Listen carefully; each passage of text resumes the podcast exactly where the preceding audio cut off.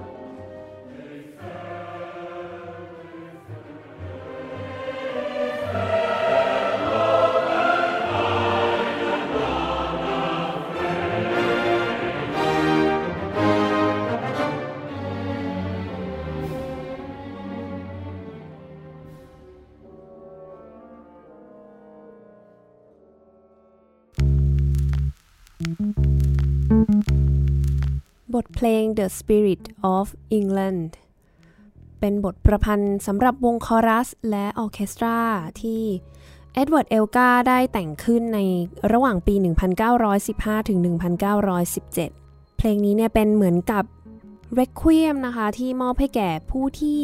ลาลับไปจากมหาสงคราม หรือว่าสงครามโลกครั้งที่หนึ่งนะคะ เพลงนี้มีทั้งหมด 3 ท่อน ซึ่งท่อนที่ท่านผู้ฟังเพิ่งจะได้รับฟังไปกันนั้นเป็นท่อนที่ 3 นะคะ ที่มีชื่อว่า For the Fallen หรือแปลเป็นไทยได้ตรงๆเลยก็คือแด่ผู้ที่ล่วงลับไป กลับมาต่อกับเรื่องราวของวงการดนตรีคลาสสิกในช่วงสงครามโลกครั้งที่1นนะคะ เป็นตอนที่ 2 แล้ว เรายังคงอยู่กับนักประพันธ์ชาวอังกฤษท่านเดิม เอ็ดเวิร์ด เอลกา นะคะ ที่ยังคงทำการแต่งเพลงอย่างไม่หยุดหย่อนแม้ในยามสงคราม อีกหนึ่งบทเพลงที่สำคัญที่สุดของเอลกาที่ถูกประพันธ์ขึ้นในช่วงสงคราม นั่นคือเพลง The Fringes of the Fleet ซึ่งเอลกาประพันธ์ขึ้นในปี 1915 จากบทประพันธ์ของคิปลิงนะคะ ก็เป็นตัวอย่างของเพลงที่แตกต่างออกไป เอลกาไม่ได้แต่งเพื่อที่จะรำลึกถึงกับผู้ที่เสียชีวิตไปจากสงคราม เหมือนกับเพลงก่อนหน้าที่มุกเปิดให้ฟัง For the Fallen นะคะ หรือว่าบทเพลงที่ถ้าเกิดท่านผู้ฟังได้มีโอกาสฟังเมื่อตอนที่แล้ว อย่างเช่นบทเพลง Carillon หรือว่าโพโลเนียที่เขาแต่งมอบให้แก่เบลเยียมแล้วก็โปแลนด์นะคะ บทเพลง The Fringes of the Fleet เนี่ย เป็นเพลงที่ เรียกได้ว่าเป็นบทเพลงปลุกใจ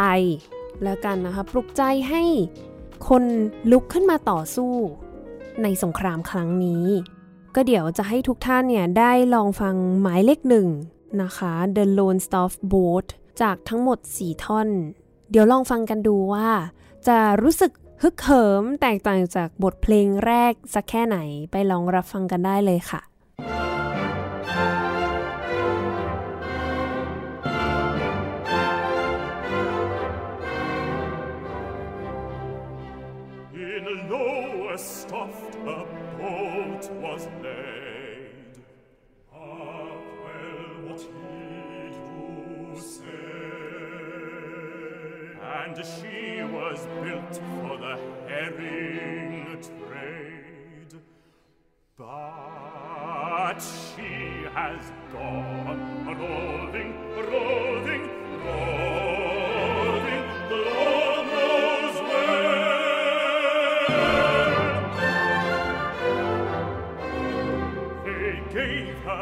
government coal to burn, and a QF gun at bow and stern,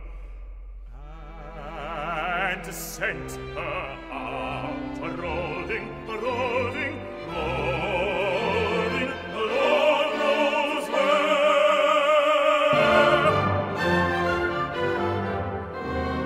Her skipper was mate of a bucko ship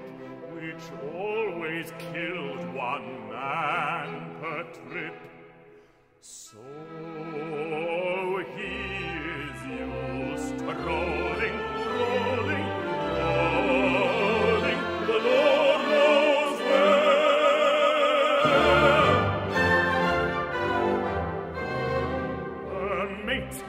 skipper of a chapel in Wales, and so he fights in topper and tails. Religios,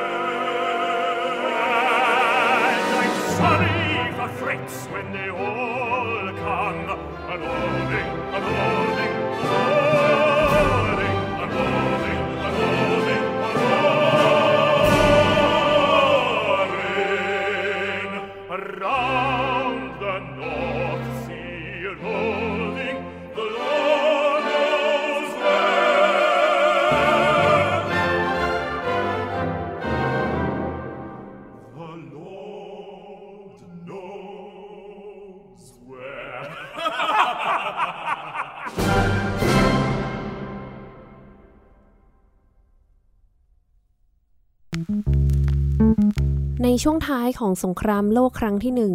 สุขภาพของเอลกาก็ไม่ค่อยจะแข็งแรงสักเท่าไหร่นักนะคะ เขาก็เลยย้ายไปพักผ่อนใน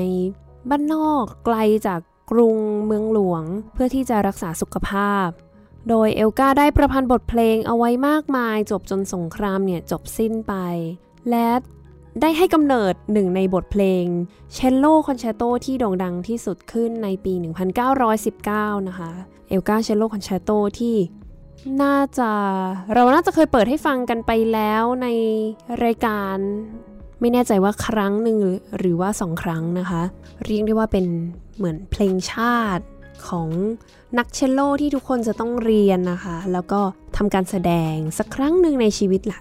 ซึ่งบทเพลงเพลงนี้เนี่ยก็เป็นการรวม หลากหลายความรู้สึกเอาไว้ในเพลง ทั้งความเครียดความเศร้าจากการสูญเสียในมหาสงคราม มันเป็นเพลงที่ดังที่สุดแล้วมั้งของเอลกานะคะ ก็เดี๋ยวไม่ได้เปิดให้ฟังกันอะเดี๋ยวจะงง เพราะว่าจริงๆ เรามีโอกาสได้ฟังไปก็หลายตัวหลายครั้งแล้วนะคะ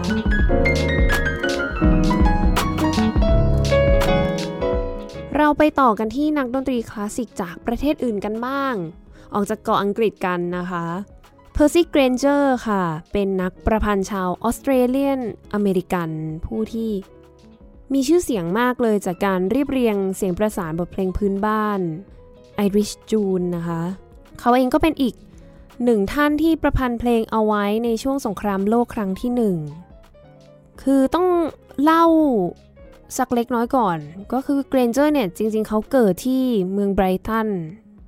เมลเบิร์นที่ออสเตรเลียนะคะ แล้วก็ย้ายมาเรียนต่อที่แฟรงก์เฟิร์ตเยอรมันตอนอายุแค่เพียง 13 แต่ว่าหลักๆ แล้วเนี่ยตัวเขาจะมีบ้านอยู่ที่ลอนดอน คือครอบครัวเขาก็อยู่ที่นั่นนะคะ อยู่ที่ลอนดอน ก่อนที่ในภายหลังเนี่ยเขาจะย้ายไปอยู่ที่สหรัฐอเมริกาตอนปี 1914 นะคะ ในตอนหลังเนี่ยเขาก็ได้เข้าร่วมกับกองดุริยางค์ทหารของสหรัฐอเมริกานะคะ ระหว่าง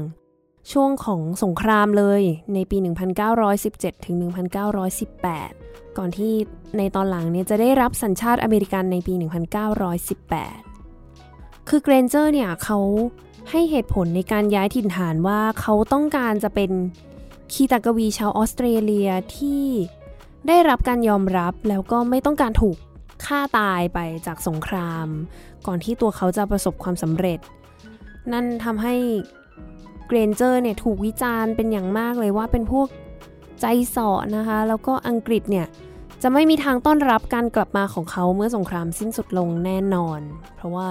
เนี่ยเขาเลือกที่จะเอาตัวรอดแค่เพียงคนเดียว มีบทเพลงบทเพลงหนึ่งที่เกรนเจอร์แต่งขึ้นนะคะ ตั้งแต่ช่วงก่อนสงครามโลก ตอนนั้นในปีประมาณ 1913 แล้วก็ลากยาวไปจนถึงช่วงสงครามในปี 1916 เป็นบทเพลงที่มีชื่อว่า The Warriors นะคะ The Warriors ก็คือนักรบนั่นเอง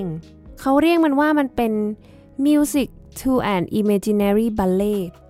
หรือว่าเป็นดนตรีสำหรับบัลเล่ในจินตนาการ มันไม่ใช่บัลเล่ที่เป็นภาพการสู้รบของนักรบนะคะ อย่างที่หลายๆ คนอาจจะคาดเดาไว้ว่า อุ๊ย The Warriors เหรอ มันจะต้องมามาต่อสู้กันแน่เลย แต่ความจริงแล้วมันเป็นแค่เพียงจินตนาการของเกรนเจอร์ถึงวิญญาณ ผีนักรบทั้งชายแล้วก็หญิงที่มารวมตัวกัน เฉลิมฉลองไปด้วยกันนะคะ เป็นกิจกรรมต่างๆ ไม่ว่าจะเต้นรำร้องรำทำเพลง มีเรื่องราวของความรักแล้วก็อื่นๆ อีกมากมายที่นอกเหนือไปจากการสู้รบ ก็เดี๋ยวไปลองรับฟังบทเพลงนี้กันได้เลยค่ะ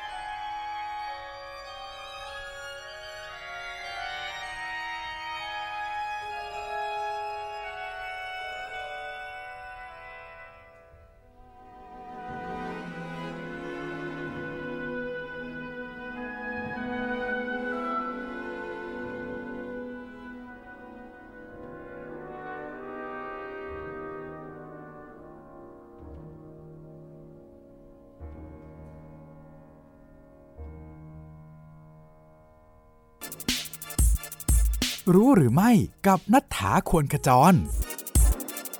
รู้หรือไม่โควิดทำให้คอนเสิร์ตฮอลล์กลายเป็นสารแน่นอนว่าพอมีโควิด -19 เนี่ย คอนเสิร์ตฮอลล์ก็ไม่ได้ถูกใช้งาน แต่ในหลาย ๆ ประเทศในยุโรป กระทรวงยุติธรรมเขาก็ได้มีการติดต่อ แล้วก็เสนอข้อเสนอไปเพื่อจะขอใช้หอแสดงคอนเสิร์ตเนี่ยสำหรับการพิจารณาคดี เช่น โรงละครในประเทศอังกฤษก็ถูกใช้สำหรับพิพากษาคดีของประเทศอังกฤษแล้วก็เวลส์ที่เขาบอกว่าช่วงโควิดอะทำให้พิพากษาไม่ได้ แล้วก็มีคดีค้างอยู่ถึง 46,000 คดี โดยการพิจารณาคดีเนี่ย เขาจะทำกันตอนช่วงกลางวัน วันจันทร์ถึงศุกร์เวลาทำงานเหมือนปกติทั่วไป แล้วเขาก็จะจ่ายเงินค่าสถานที่เนี้ยจากตอนกลางวันเนี่ย ไปให้กับคอนเสิร์ตฮอลล์ เพื่อที่จะนำไปจัดการแสดงในช่วงตอนค่ำแล้วก็วันหยุดสุดสัปดาห์ ในโปแลนด์เองก็มีนะ คอนเสิร์ตฮอลล์ในเมืองเล็กๆ เมืองหนึ่งเนี่ย ก็ถูกใช้ในการพิจารณาคดีเกี่ยวกับแก๊งค้ายาเสพติด เขาบอกว่ามันเป็นเพราะว่าคอนเสิร์ตฮอลล์เนี่ยมีขนาดใหญ่ทำให้มีพื้นที่แล้วก็เว้นระยะห่างทางสังคมได้ แล้วแถมมันยังมีช่องทางแยกทางเข้าที่แบบแยกหลาย ๆ ทางทำให้ผู้ต้องหาเวลามาถึงเนี่ยไม่ต้องพบปะกัน Gen Z and Classical Music ข้ามมาทางฝั่งอีกฝั่งหนึ่งนะคะ อีกประเทศหนึ่งบ้างฟริตซ์ไครสเลอร์นะคะ นักไวโอลินผู้ที่มีชื่อเสียงมากเลยจากประเทศออสเตรียเดาว่าหลาย ๆ ท่านอาจจะคุ้นเคยกันอยู่ท่านไหนที่เป็นแฟนของบทเพลงไวโอลินนะคะ ก็หูฟริตซ์ไครสเลอร์นี่เป็นระดับแบบปรมาจารย์เลยนะคะ ที่ แม้กระทั่งเอ็ดเวิร์ดเอลกาเองก็เคยแต่งไวโอลินคอนแชตโตให้แล้วก็เขาเนี่ยได้ทำการ premiere แสดงรอบปฐมทัศน์ครั้งแรกในปี 1910 ไครสเลอร์เองก็ได้เข้าร่วมกองทัพของประเทศออสเตรียนะคะ ในช่วงเดือนแรกของสงคราม ช่วงนั้นเนี่ยไครสเลอร์ถูกส่งไปรบในสมรภูมิระหว่างรัสเซียกับโปแลนด์ จนกระทั่งในปี 1915 รเลอร์ได้เขียนหนังสือเล่าถึงเหตุการณ์ที่เกิดขึ้นกับเขาขึ้นนะคะ โดยใช้ชื่อว่า Four Weeks in the Trenches uh, The War Stone of the Violinist เขาเรียกว่าอะไรเป็น trench ก็คือเหมือนเป็นสนามเพลาะนะคะ เป็นเรื่องราวของตัวเขาเองนักไวโอลินคนหนึ่งที่อยู่ตรงนั้นในสนามเพลาะเป็นเวลา 4 อาทิตย์ด้วยกัน ซึ่งส่วนตัวมุกมองว่าเออมันเจ๋งมากเลยนะ เพราะว่า คลสเลอร์เนี่ยเขามีการบรรยายถึงสงครามการสู้รบเหมือนกับคนอื่นที่เขียนถึงหนังสือ นั่นแหละแต่ว่าสิ่งที่แตกต่างไป คือเขาจะเน้นไปในเรื่องของเสียง คือจะมีการเปรียบเทียบเสียงอาวุธ เสียงศาสตร์กระสุนเสียงสัญญาณเตือนภัยต่างๆ กับฟอร์มรูปแบบโครงสร้างทางดนตรีเราก็จะมีพูดถึงอย่างเช่นการเร่งเสียง crescendo diminuendo ดังเบา หรือแม้กระทั่งมีช่วงที่เป็น cadenza นะคะ ช่วงด้นสดของอช่วงโชว์ของนักโซโล่เนี่ย เป็นลูกจบเป็นต้น ก็คือเขาจะเอาตรงนี้เนี่ยไปเปรียบเทียบกันกับเหตุการณ์ที่เกิดขึ้นในสนามเพลาะเลย ในตอนหลังไครสเลอร์ได้รับบาดเจ็บสาหัสมากจนไม่สามารถเข้าร่วมสู้รบได้อีกแล้ว ทำให้เขาตัดสินใจย้ายไปอยู่ที่สหรัฐอเมริกา แล้วก็รักษาตัวอยู่ค่อนข้างนานเลยก่อนที่เขาจะเริ่มกลับมาทำการแสดงได้อีกครั้งในปี 1919 ไครสเลอร์มีชื่อเสียงมากในฐานะนักไวโอลินที่มีเทคนิคที่แพรวๆแล้วก็เป็นคนที่แต่ง cadenza สำหรับบทเพลงคอนแชตโตไว้มากมาย ท่านผู้ฟังก็น่าจะรู้จัก cadenza แล้วว่า สมมติว่ามีคอนแชตโต เล่นมาพร้อมกับวงใช่ไหมคะ แล้วก็จะมีท่อน cadenza ที่ทั้งวงเนี่ยจะหยุดหมดเลย แล้วก็ปล่อยให้นักโซโล่เนี่ยเขาได้ทำการบรรเลง จริงๆ หลายๆ ท่านก็จะทำการแต่ง cadenza นี้ขึ้นเองไครสเลอร์เองก็เป็นหนึ่งในนั้น แต่ว่าที่นี้เนี่ยไครสเลอร์พอเขาแต่งมาแล้ว คนก็ถูกใจ เหมือนกับว่ามีคนไปทำคัดลอกโน้ตเนี่ย แล้วก็ทำการขายกลายเป็นว่าเออเป็นหนึ่งใน cadenza ที่มีคน นำไปเล่นตามเยอะที่สุดแบบหนึ่งเลยนะคะ แล้วก็ยังมีตัวเขาเองเนี่ยยังมี recording หรือว่ามีการอัดเพลงไว้ ด้วยเช่นกันเยอะมากๆ แล้วก็บทเพลงหนึ่งเลยที่ท่านผู้ฟังได้ฟังแล้วเนี่ยอาจจะร้องอ๋อเลยนะคะ ก็คือบทเพลงที่มีชื่อว่า Liebesfreud จริงๆมีมีบทเพลงอื่นอีกนะ แบบ Liebeslied อะไรอย่างงี้ที่ตัวไครสเลอร์เนี่ยมีโอกาสได้แต่งขึ้นนอกเหนือไปจาก cadenza คือคิดว่าท่านผู้ฟังน่าจะเคยได้ยินมาก่อนจากที่ไหนสักที่เนี่ยแหละ แต่แค่ไม่ทราบว่ามันเป็นเพลงอะไร แต่วันนี้เนี่ยก็จะได้ทราบกันแล้ว เดี๋ยวลองไปฟังกันดูนะคะ บทเพลง Liebesfreud สำหรับไวโอลินและเปียโนค่ะเมื่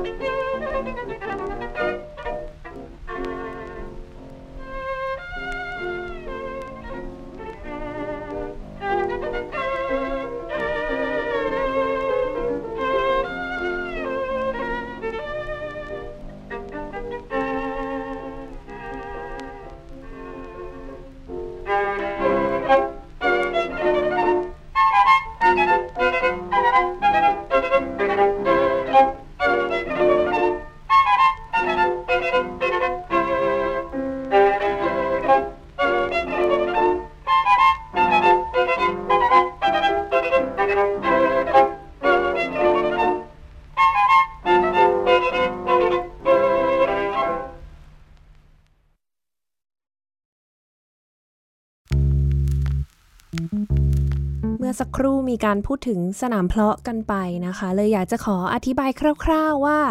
สนามเพลาะเนี่ยคืออะไรนะคะ น่าจะมีหลายท่านที่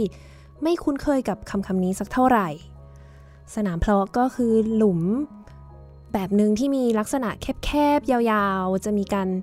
นำถุงดินแล้วก็ถุงทรายเนี่ยมาวางซ้อนทับกันไว้ด้านบนสำหรับกันกระสุน กิจวัตรประจำวันของทหารบริเวณนี้เนี่ยก็จะตื่นแต่เช้า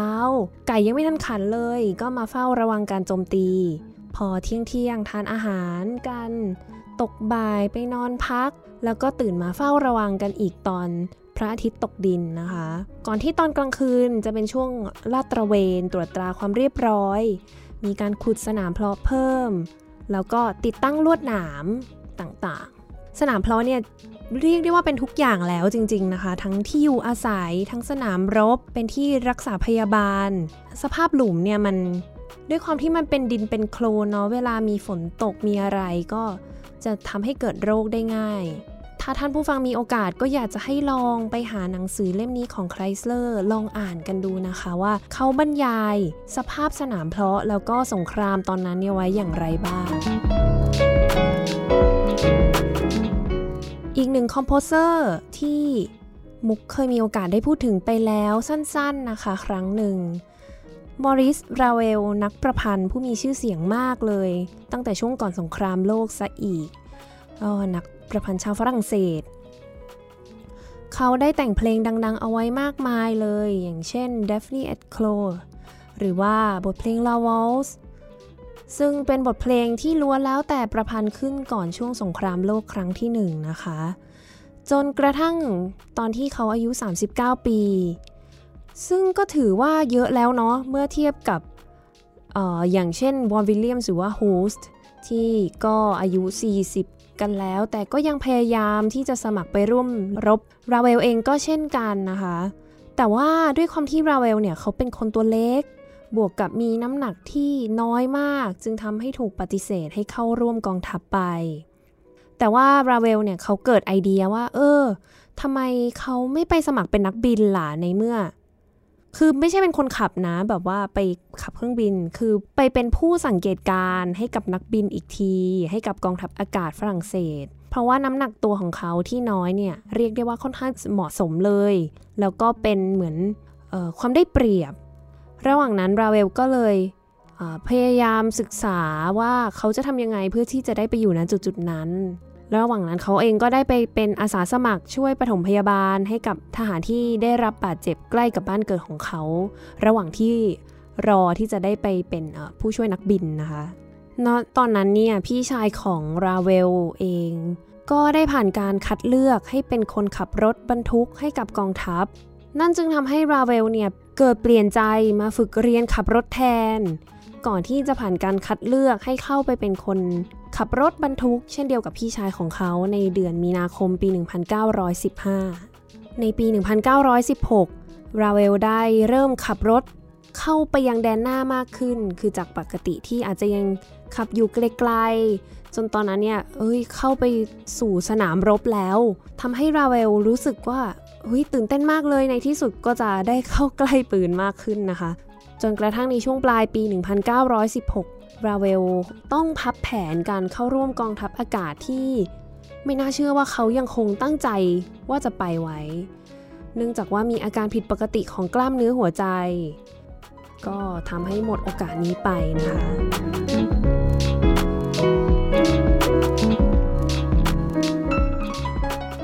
1917 หลายหลายอย่างเนี่ยค่อยๆ แย่ลงสำหรับราเวล ทั้งการสูญเสียแม่แล้วก็เพื่อนๆ จากมหาสงครามทำให้ราเวลตัดสินใจปลดประจำการในที่สุด มีบทเพลงบทเพลงหนึ่งที่ราเวลเริ่มแต่งตั้งแต่ช่วงฤดูใบไม้ผลิปี 1914 นั่นก็คือตั้งแต่ก่อนสงครามจะปะทุขึ้นซะอีก ก่อนที่เขาจะหยุดแต่งไปนะคะ เพราะสงครามแล้วก็ถูกนำมาประพันธ์ต่อจนเสร็จสิ้น แล้วก็ทำการแสดงครั้งแรกในปี 1919 บทเพลงเปียโนสวีทนี้มีชื่อว่า La Tombeau de Couperon ก็จริงๆ มุกเคยพูดถึงบทเพลงนี้แล้วก็เปิดไปครั้งหนึ่งนะคะ ในรายการเป็นท่อนริกโกดองหรือว่าท่อนที่ 4 ตอนนั้นเนี่ยเป็นเวอร์ชันออเคสตราซึ่งความจริงแล้วนะตอนแรกเลยมันเป็น วอร์ชันเป็นโนตัวเดียวมาก่อน ราเวลได้แต่งเพลงนี้โดยอุทิศแต่ละท่อน ทั้งหมด 6 ท่อนให้กับเพื่อนแล้วก็คนรู้จักของเขาที่สูญเสียชีวิตไปจากสงคราม นักเปนโนท่านหนึ่งพอลวิกเกนสไตน์ผู้ซึ่งถูกยิงเข้าที่บริเวณข้อศอกขวาจากการเข้าร่วมสู้รบในสงครามเองก็ไม่ยอมแพ้ไม่ย่อท้อเลยนะคะ เขาได้มาขอให้ราเวลเนี่ย แต่งบทเพลงคอนแชตโต สำหรับแสดงด้วยมือเพียงข้างเดียวเท่านั้น นั่นจึงเป็นที่มาของบทเพลง Piano Concerto for the Left Hand ที่ราเวลเนี่ยประพันธ์ขึ้นให้กับนักเปียโนท่านนี้เลย ก็เดี๋ยวจะให้ผู้ท่านผู้ฟังทุกๆทท่านเนี่ยได้ลองไปรับฟังกันดูนะคะ ว่าบทเพลงที่บรรเลงโดย มือซ้ายแค่เพียงมือเดียวของนักเปียโนเนี่ยจะเป็นอย่างไร ไปลองรับฟังกันได้เลยค่ะ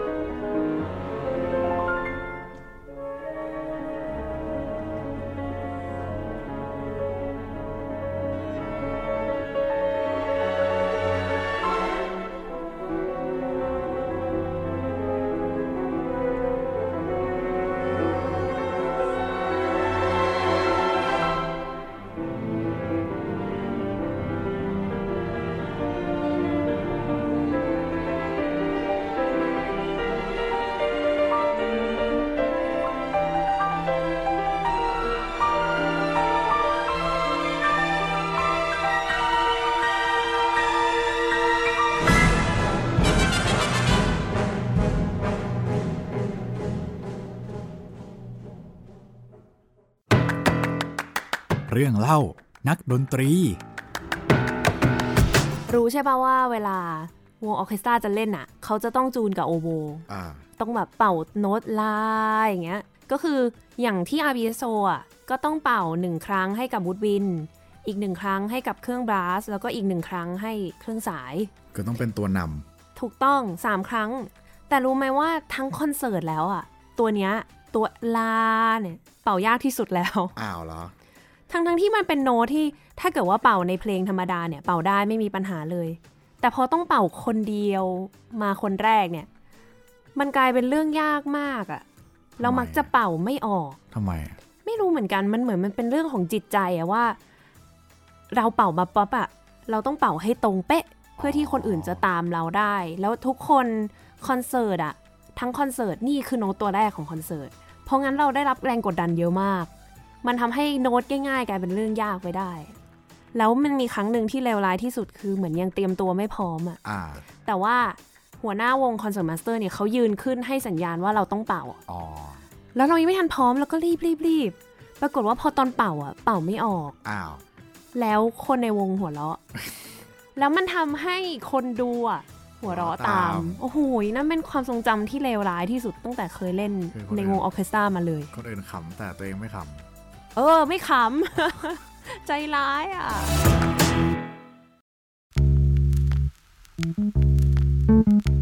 มีนักประพันธ์อีกมากมายเลยนะคะ ที่ใช้ชีวิตอยู่ในช่วงสงครามโลกครั้งที่หนึ่งน่าเสียดายมากว่าวันนี้เรามีเวลาค่อนข้างจำกัดทำให้มุกไม่สามารถนำเรื่องราวของเขา เหล่านี้มาพูดได้ทั้งหมดนะคะ อย่างเช่น โคลเดบูซี่ผู้ซึ่งอยู่ในปารีสในช่วงนั้นเองเนี่ยก็ได้รับผลกระทบจากสงครามครั้งนี้ค่อนข้างเยอะ หรือว่าอัลเบนแบกนักประพันธ์ ผู้ซึ่งใส่เรื่องราวของตัวเองที่ได้ประสบมาจากสงครามเนี่ยลงไปในอสอดแทรกลงไปในตัวละครหลักของโอเปร่าเรื่องวอ s เซกหรือว่าจะเป็นพอลฮินเดมิธผู้ที่ได้ก่อตั้งวง string quartet ขึ้นร่วมกับเพื่อนนักดนตรีในกองทัพ หรือแม้แต่สตราวินสกี้อีกอร์สตราวินสกี้ชาวรัสเซีย ผู้ซึ่งกำลังโด่งดังมากเลยจากการแสดงบัลเลต์ Petrushka แล้วก็ Rite of Spring ในปารีสที่ตอนนั้นเนี่ยเขาต้องรีบอพยพตัวเองหนีไปยังประเทศสวิตเซอร์แลนด์เลย และอีกหนึ่งท่านที่อยากจะพูดถึงในวันนี้นะคะ ก็มีชื่อว่าเฟรเดริกดิเลียสนะคะ เป็นอีกหนึ่งคีตากวีชาวอังกฤษ ผู้ซึ่งใช้ชีวิตอยู่ในประเทศฝรั่งเศสตอนที่สงครามโลกครั้งที่หนึ่งประทุขึ้น เขาเดินทางกลับมาที่อังกฤษ เพื่อที่จะได้ไม่ถูกจับเป็นตัวประกันดีเลียสเนี่ยได้แต่งบทเพลง Requiem ขึ้น แล้วก็เสร็จสิ้นในปี 1916 ทุกคนทราบกันดีนะคะว่า Requiem ก็คือบทเพลงที่ใช้ในพิธีศพ แล้วก็รำลึกถึงความตายของทางศาสนาคริสต์ โดย Requiem บทนี้ดีเลียสเนี่ยแต่งขึ้นเพื่ออุทิศให้กับศิลปินที่ต้องสูญเสียชีวิตไปในมหาสงคราม มุกเลยอยากจะขอฝากบทเพลงเพลงนี้ ท่อนที่ 1 Our days here are as one day ไว้เพื่อรำลึกถึงทุกชีวิตที่ต้องถูกแลกไปเพื่อความสงบสุขของมนุษยชาติ ค่ะท่านผู้ฟังคะสำหรับวันนี้เวลาก็หมดลงแล้ว ดิฉันมุก นัฐถาคุณขจร ขอลาไปก่อน สวัสดีค่ะ